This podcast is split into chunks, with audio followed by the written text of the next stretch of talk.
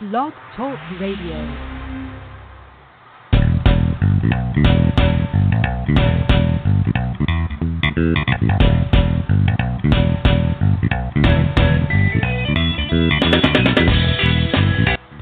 Welcome to the Football Garbage Time NFL podcast. My name is Ha Kung Wong. I'm the editor in chief of Football Garbage Time, and with me, as always, is Ryan Whitfield, senior staff writer at Football Garbage Time. We've been on a hiatus for a while, so I don't know if you missed us or not, but we missed you all of you, and we're back. And we're back, and we got a lot to talk about this week. We're going to be talking, uh, as per usual, our unsportsmanlike conduct segment, where we tell you things that are bothering us in the NFL world. We're going to go to our top five team power ranking for this week. We're going to talk a little bit about things that happened over last weekend, including the Michael Crabtree and Aqib Talib incident. Uh, I'm sure all you saw and heard a lot about that. And we're going to talk a little about Eli Manning, who's getting benched this week in favor of the once Jet Geno Smith. And we'll be talking about DFS, Jimmy Garoppolo, and a whole lot of other stuff. So, with that said, hey Ryan, how you doing? Welcome on back here. We've been on hiatus, as I was telling everybody. We miss everybody. Did you have a good Thanksgiving? Um, yeah, I had a great Thanksgiving, and uh, considering I'm coming fresh off a 15 in one week in our Pick'em league, uh, I'm feeling extra good, man. All right, so I knew that had to come up at some point. That, so I'll give it to you. That is a pretty impressive. Uh, no matter what anybody says about the picks last week, that is an impress- pretty impressive record to have for a week. You only missed one. Uh, we were all kind of close behind you, but you did you did you did kind of dominate. Not, not that I'll give you that one. Not that I'll give you that one. well, I'll say this, okay? Uh, Thanksgiving, fantastic anyway, regardless of not winning the pick'em this weekend. I think it was great. I've also had five or six iterations of turkey since Thanksgiving Day. How many iterations of turkey have you had, Ryan? So unfortunately for me, uh, my family was here visiting um, from out of town, and we had we had Airbnb. Uh, maybe we could Okay. get an endorsement on that. Uh, but yeah, so we, we did a turkey at, at my uh, at the Airbnb house. So they didn't make a they didn't make a very big bird. So we actually went through it all in one day. So probably Oh, better for my wow. waistline, But uh, yeah, only had the one. But we did Friendsgiving the week before, and my uh, my office had a had a Thanksgiving lunch still. I, I had like three three versions of turkey this year, but uh, a little less All right. normal. That's fair. That's fine. That's, that's that's respectable. I've had, like I said, I've had five or six now. I think I'm getting getting a little bit old, but hey, you know, man, it's uh, yeah, I love that that turkey pot pie, which is basically the last iteration of turkey. It's basically whatever you have left thrown into a pie shell. That's uh, that's my favorite because I know it's over, no more, and we're done with that. Okay, we got a lot to cover, and I've already previewed a little bit of that, but let's just get this rolling here. All right, Ryan. I know that uh, you have an unsportsmanlike conduct segment for us today. Something that's really, really uh, nipping at your heels here. So tell us, what is it that's really bothering you this week? So I'll make this one short and sweet, Ha Kung. But for anyone who watched that Patriots Dolphins game this weekend, and I've been chirping Dolphins players on Twitter and on Instagram all week. What a bunch of losers. And I'm not even talking about the cheap shots. I'm not even talking about the flying forearm from uh from a Kiko Alonso on Brady or Cameron Wake Wow. with the dirty, dirty leg whip that he put on Brady or the vicious face mask from Ndamukong Suh. I'm talking about Reshad Jones returning that fumble and then flexing into the New England crowd. A place, mind you, that the Dolphins have not won at, though they play there every year since 2008 when Matt Cassel was at the helm. They have, you haven't won there in 10 years. You're on your way to another losing season, and they're flexing and they're hooping and hollering. And you got you got my man there, McCain, a couple years ago, posting the photo of uh, him squishing Brady's head with the with the tag "Crush Brady," throwing punches at Danny Amendola. I I stood out of my seat on my couch and waved at him off the field and said, "See you, loser." You're all a bunch of losers. Kenny Stills never done nothing in this league, chirping Tom Brady the whole time. And I'm not a homer. I know that I'm a biased Patriot fan, but I am not a complete homer. But that organization, who hasn't done jack bleep in 20 years, and it's it's always the AFC East teams who come in here with that vibrato. The Buffalo Bills, the the New York Jets. At least the Jets took the Patriots out in the playoffs in 2010. The the other two haven't done. Oh, I almost swore again. Haven't done bleep in 20 years. And they come in every year flexing, well, four and seven on their way to another butt whooping in Foxborough. Have fun, Miami, you bunch of losers. All right. So I have to tell you, the most impressive thing about that entire rant to me was that you managed to self bleep yourself throughout the entire rant. Well done. Well done. I Thank like you. that. Here Thank you go. you. A little bit of applause. Well done. All right. All right. So let's uh, let's put the sportsmanlike conduct behind us. We're going to move on now to our power rankings. It's been a while since we had a chance to do these, so we want to do with our top five team power rankings. Uh, Ryan, you want to go ahead and hit it? Yeah, absolutely. So, um, no surprise uh, here, I don't think. Um, most of this is going to be the NFC, but I have right now in the number five spot. I, I finally let them into the top five, but I'm not fully on board. Um, but Los Angeles Rams at number five, I think they've done it consistently enough that I, I like where they're at. Number four, as much as I know they'll crap the bed and all their false bravado will fly out the window in the postseason, I will right now give it to the Pittsburgh Steelers. But they're always hype and they're never, uh, you know, never never really delivered. They've been to three Super Bowls in the last 17 years, which I know is better than some franchises, but you got to get past the Patriots. Um, number three, Minnesota Vikings. Number two, still is the New England Patriots. I cannot uh, dethrone uh, the Eagles with the way they're playing on defense, offense. Hey. Carson Wentz, the running game right now, and they have the best record in football. So until until they until they give up that top record, you got to stick with them at the number one spot. Yeah, so that's a, you know I, I totally agree with that, and actually we're pretty pretty close on our top five. At number five, I actually put the Minnesota Vikings there.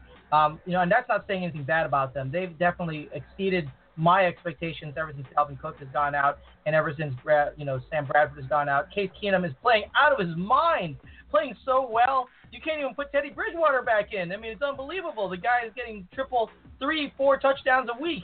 Uh, so he's showing some real connection out there with Adam Thielen, Stefon Diggs, uh, Kyle Rudolph. Uh, they look like the complete, and even Latavius Murray is starting to look good. So uh, uh, Vikings defense has always been solid. I, I really like what they're doing here at nine and two. And number four, I put the New Orleans Saints at number four. And I know that might be a little more controversial, but they won eight in a row until losing to the Rams by one score last week. And now it's because they didn't have their top two cornerbacks playing. They're eight and three now. I think they're going to close this out, and I, I feel that they've really kind of turned the corner this year on defense, not necessarily on offense, but on defense. And that Alvin Kamara is unbelievable. That guy is a human highlight Beast. film. Love him. But uh, number three, I have the Pittsburgh Steelers at nine and two. Uh, they have a very interesting Week 15 showdown against the Patriots. Uh, I'm, you know, it's going to be interesting to see what happens there.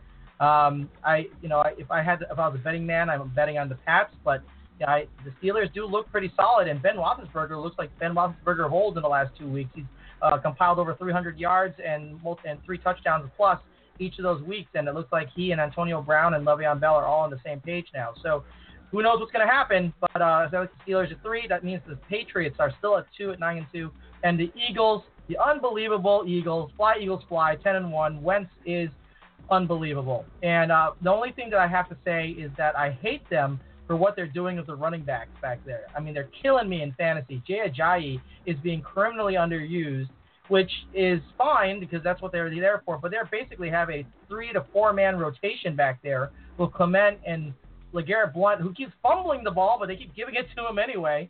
Uh, it's I just don't know what they're doing back there. But other, and other than that, they are solid all the way around. I think they deserve to be top of the power rankings.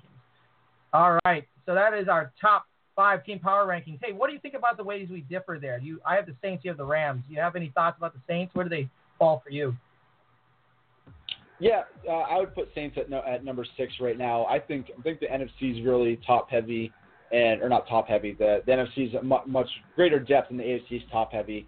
Um, so I have no problem putting them six. For me, I need to see that defense. You know, like you said, they've turned the corner this year, and I like the guys they have on defense.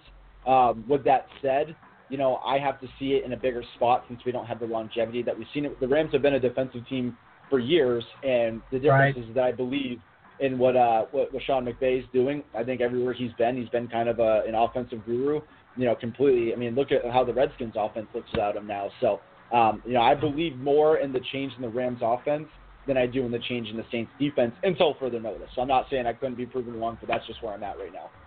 Yeah, no, I, I totally agree with that too. And and I- it's one of, one of those things where I just feel like their offense is a, just a whole nother level with Alvin Kamara there, and and Mark Ingram picking it up as well. It's not necessarily the passing game anymore. Brees doesn't have to do it all. He can just dump it off to Kamara three yards down the field, and he basically takes the other 50 yards. So, you know, I, I just I have a lot of faith in that, and I am really impressed with how they were able to turn the corner on defense. But you're right, they haven't showed it uh, any consistency yet. So who knows what's going to happen next? Uh, it will be interesting to keep an eye on them. All right, going on to our next topic. That's right, Michael Crabtree and Aqib Talib, each of them getting into a scuffle this last weekend. I'm sure you've seen plenty of that. They are each suspended two games for their roles in that brawl, which involved Talib grabbing Crabtree's chain again for the second time. But the suspensions were recently reduced to one game apiece, and neither player has been happy with even that one game suspension. Talib actually said, quote, Crabtree came out there to fight, man. He ain't come out to play no ball. He came out there to fight. It was premeditated. So he punched Chris Harris on the previous play, came out on the next play, punched me in the stomach. I guess he wanted to get kicked out. Crabtree said, the league said it was premeditated on my part. You know what premeditated is? It's when you say you're going to do something, do it, and then laugh about it with the media after the game, like he, like he did last year. That's all on him. I'm not trying to get revenge. I'm trying to get a catch in my 122nd straight game and help my team win a big game. I don't want to get kicked out. I know what's at stake for my team. Of course, the real question is is it over? Are we going to see part three of chain grab? Uh, Talib says it ain't going to happen again. Who knows what's going to happen? What's your take on this entire mess between Michael Crabtree and Aqib Talib? So I have so many, so many different opinions on it. I'm going to start with you know, I haven't checked in with Sergio Dipp in a while, but it's I think it's fair to say that Vance Joseph is no longer having the time of his life. So, but yeah. with uh with the rest of it, and I know we're gonna differ on this. God, do I love this!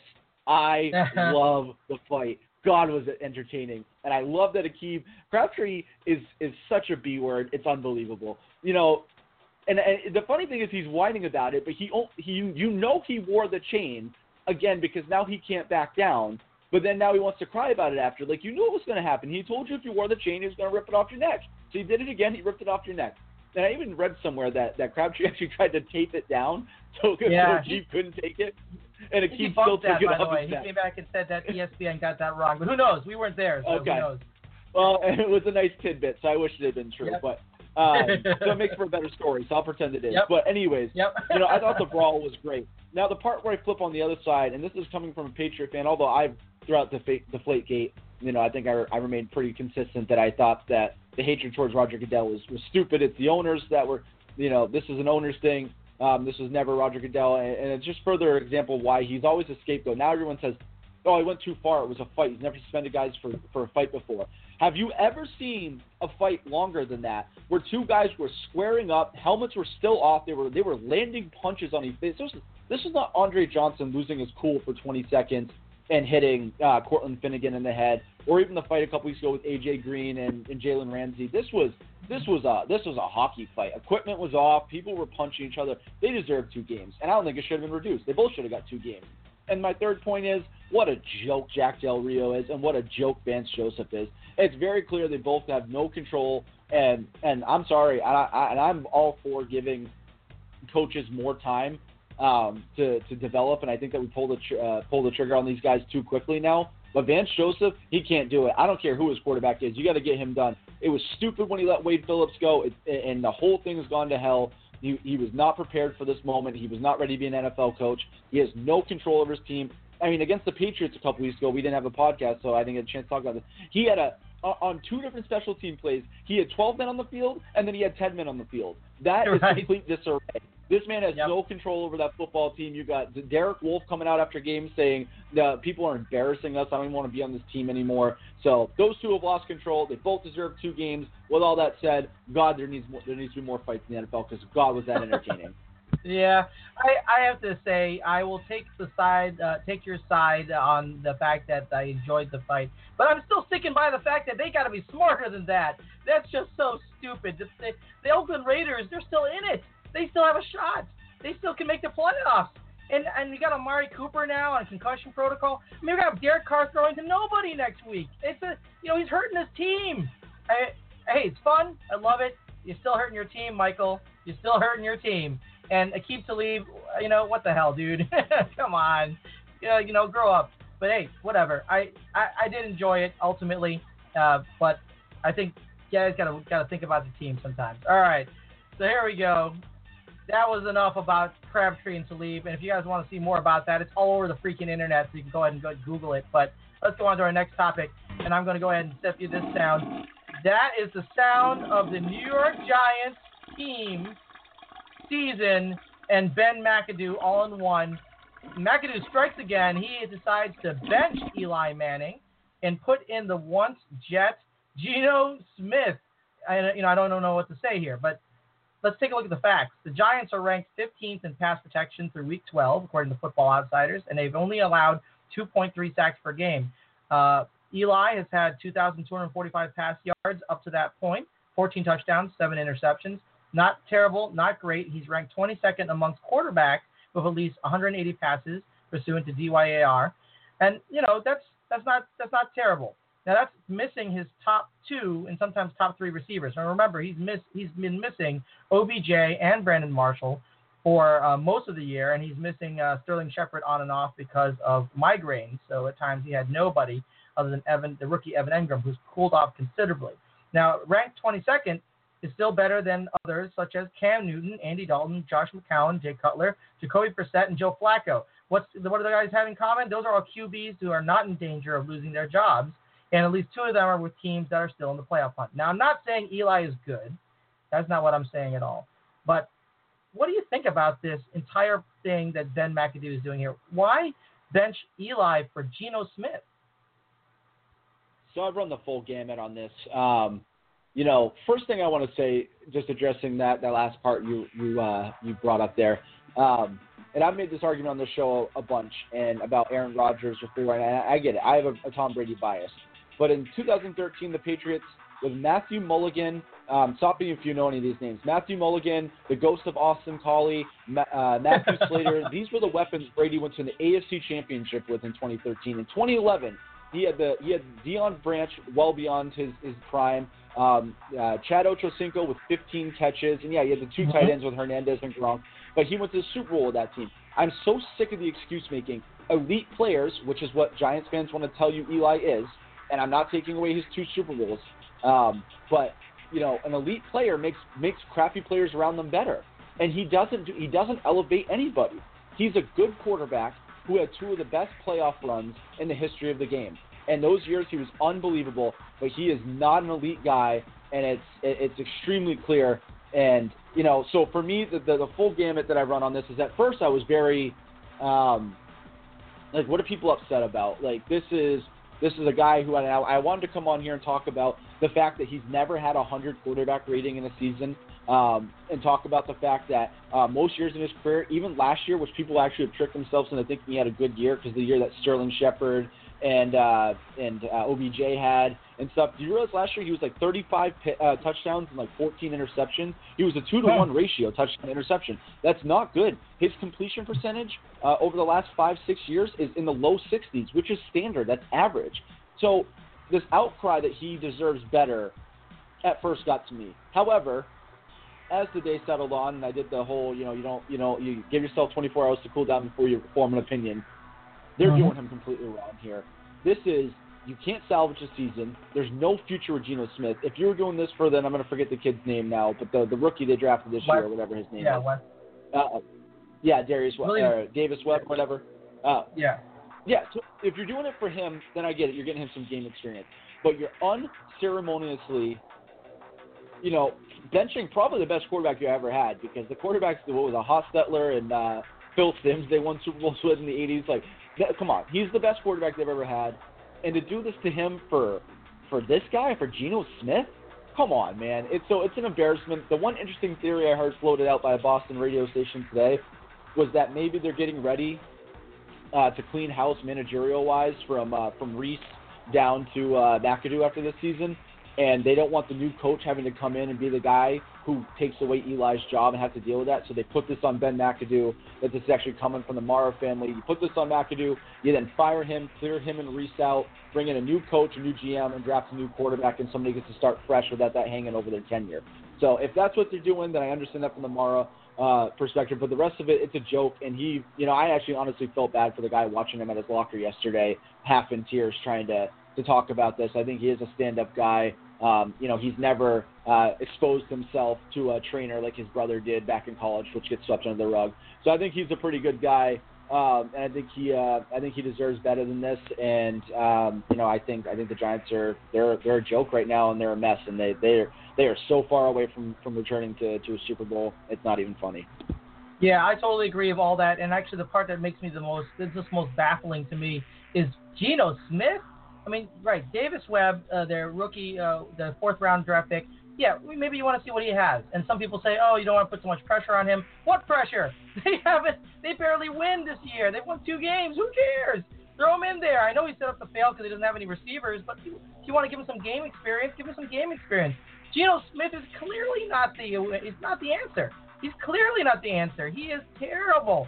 You know, I just don't. I just don't understand what they're trying to do with that. And and you know, a little bit more of a kick in the teeth because he was a Jet. You know, putting him in charge of the Giants and taking Eli out they really do. Uh, Eli deserves better than that, you know. And, and I'm not, like I said, I'm not. I'm with you. I don't think he's great. I don't think that this this is inevitable that he will eventually get benched, but this was not the right way to do it, and it did not make sense to me. Although I like your theory that it does make a little bit of sense if that's what they're doing, but I feel like we're giving them too much credit if that's what's going on. All right, well that's that's how we feel about that. And Eli, poor guy, uh, you know, he's hanging in there we'll see what happens going on. And there's been some serious outcry by the rest of the NFL as well. It's actually very surprising how much the rest of the NFL has gotten gotten behind Eli on this one. So the Giants have done. If the Giants were trying to make more enemies, mission accomplished. Well done. All right, let's go on to the next topic. Let's talk about Jimmy G. That's right, Jimmy G. Moving over to San Francisco from New England. He's finally going to get his start. He had that big TD at the end of last week's game, and the 49ers faithful now have some hope. He's going to Chicago this week. He's their starter. He's going to be there against the Bears' 15th ranked pass defense. What do you think are Jimmy G's chances of making an impact with the 49ers? I like his chances. You know, it's the same fight I had with, and I wish we could have been, uh, we knew each other and we're on the air back in the Tebow days because we would have had some fun debates. But yeah. I, I get so sick of when you move the goalposts. At first it was Tebow can't play in the NFL, and then he's winning, and it's well he can't win at a consistent basis, make the playoffs. Then he makes the playoffs. Well he can't win a playoff game. Then he makes the playoff game. Well he can't win the Super Bowl. It's like you can't just keep moving the goalposts. And the thing with Jimmy is, at first it was oh well he's had a couple good preseason games, big deal. And then it's oh he played nice in six quarters, big deal. And then now it's wow, you know, he came in in garbage time. It's like I mean, every situation he's been put into, he's delivered. So at what point do you stop fighting it? And and with Bill, I mean, Bill Belichick has only really believed in one quarterback the way he had Jimmy G in the, in his last 20 years, and that was Tom Brady. So I don't know. I kind of trust the guy. You know, it's not the same as you know Matt Cass and all those other bums. So I think I think Jimmy with his feet can make some plays, and I think that they have you know some guys you know with Kittle and uh, Marquise Goodwin I mean, and mm-hmm. Garcon. I mean, it's not a loaded team, obviously, in San Francisco. But uh, are you telling me he can't do better than T.J. Beathard? I've seen him do better than T.J. Beathard. So the rest of you can keep not believing in Jimmy G. I, every time he's been asked to deliver, he's delivered. So I'm done saying he can't deliver until until I see a body of you know body of work to the to the contrary. Because you guys keep moving the goalposts. I believe in the kid, and you know if you look at just stats and time played, then I, okay, fine you can have your opinion on it. For me, and this is why stats are stupid. If you watch the way Jimmy G commands an offense, if you watch the way he extends plays, if you watch the way he quickly releases the ball, his throwing motion, his mechanics, he has the skill set to be successful, and I think he'll prove that. And I think this week's just the start of it. Yeah, so I, I will say this: I watch every Bears game, and uh, this week I'm excited to watch the Bears for the first time in a long time because I actually want to see how Jimmy Garoppolo is going to do. I, I am very interested to see how. I mean, it looked very promising that that touchdown at the end of last week, but it's really nothing. I mean, come on, big deal. Uh, I, I know it's great play, but it was really all it was receiver as well, and he was kind of scrambling out to his left. I, I would like to see how he does in a full game. I actually have I'm cautiously optimistic on his future. I do think he's better than some of the other quarterbacks out there that have come out of the system in, in New England. And uh, I think he has a he has a chance of being the quarterback of the future for the 49ers. So I will be avidly watching this game because of the 49ers instead of the Bears because I know my Bears are toast and I'm actually hoping for a good draft pick next year now at this point. Okay, let's move on to our next topic. Dak Prescott, what is wrong with him and the Cowboys? They have basically sunk to the all new lows. You know, the Dallas O line is ranked 16th in pass protection, which isn't all that bad. But over the last three weeks without Zeke Elliott, Prescott has been terrible. Let's put it this way with Zeke, over the first nine games, he's had 16 passing touchdowns and only four turnovers. But without Zeke, in the last three games, he's had zero passing touchdowns and six turnovers. What's the problem here? Is there something wrong with Dak, or is this just Dak? So I don't think at this point in his career Dak's an elite quarterback. I think there's a little bit of a sophomore slump going on here, which is a real thing. Look at Todd Gurley. We've seen it before. Um, but also, I mean, you got Dez Bryant, who, for whatever reason, they just don't have good chemistry together. They never have, and maybe it's their play styles. It just they're they don't have good chem- chemistry. Terrence Williams overrated. Cole Beasley overrated. Jason Witten over the hill. You know, so he has no weapons. He has no running game now and and the offensive line, which I I still hear like a casual football fan when I'm like in the office and stuff, I'll hear people talking like, "Well, I mean, he's got that great offensive line." Like, no, actually, if you went into the season and actually looked at it, they were ranked outside the top ten by every major football site there was. This is not the same offensive line. So they, you know, you say 16th isn't that bad, but it's not good when you have no running game and your only your only good weapon you don't have real good chemistry with. So. Um, I don't think Dak is ever going to be an elite quarterback. I think at you know at his peak he can be a Tony Romo as somebody uh, hopefully who's a little less uh, a little more clutch. You know somebody that can be good enough to get you to playoffs, to win some games, but you know he's not the guy that's going to win you games. So you know Yeah. they, they need the they need the they need the tools around him. That's why Zeke's going to knock the crap off. Yep. I, uh, you know, it's going to be interesting to see what happens here, but I, I just don't see them turning it around. And I totally agree. When you watch him and Dez on the field, it's like they're playing two different games. They are not on the same game plan, and you can tell at some point in the second or third quarter, Dak starts pressing and forcing passes to to to, uh, to Dez Bryant, probably because he's complained about it or because he's afraid of getting in trouble. I don't know what the deal is. It does not look good. Things are not all right in Dallas. Things are definitely going downhill and it's not going to get turned around until Zeke Elliott comes back, as much as I hate to say it. All right, let's go on to our last topic real quick. We only got a couple minutes left, but I want to talk about daily fantasy football. You want to give us two value picks or two good picks that you have this weekend that you are would be likely to play in daily fantasy football? Yeah, thank God uh, we only have a little bit of time because I only had two prepped. But um, I'm taking Dion Lewis, who's going for 5,500 right now on uh, DraftKings. Um, I think it's good value for a guy who's producing right now in the pass game and the run game. He's the feature back in New England. Number two, I'm rolling the die, baby. I'm going Josh Gordon at $4,100. I've been watching all the clips all week on Instagram. I think this man is still in good Wow. shape. I picked him up in a bunch of different leagues, and I am I am so ready to see Josh Gordon back out on that field, high or not. Wow, that's exciting stuff. That is really. I mean, I, I didn't even think about Josh Gordon. I did have him on my radar for full, or for fantasy uh, for uh, full season fantasy, but I didn't really think about him for DFS. That's an interesting thought. Two guys I like. I like Tyrod Taylor at quarterback. He has had double digit fantasy points in all but two outings, and that's including the half outing during that Nate Peterman debacle. He's also the uh, he's also the 20th priced quarterback in terms of in uh, price in, in, in DraftKings at just 5,400. I don't think he's the 20th best quarterback. I think he's way better than that. Uh, he's also only 7,300 on FanDuel, which is the 19th uh, uh, listed quarterback there. Uh, the pass defense has been better of late. They're still ranked 25th in pass defense, and it's a pretty good bet that the Bills are going to be playing from behind.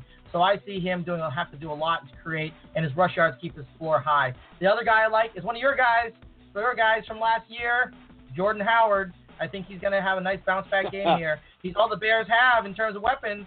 And this week they're getting to play the one win 49ers and their 22nd ranked run defense. He's uh, had some down weeks, but he had big ones as well. He has the third most carries for the fourth most rushing yards and the fifth most rushing touchdowns of any running back this year. His price is depressed all the way down to 6,500 in DraftKings and 7,500 in FanDuel. I like where he is. All right, that is all the time we have. I'm going to blow the horn on the entire thing. Give us your Instagram and Twitter so people can follow you.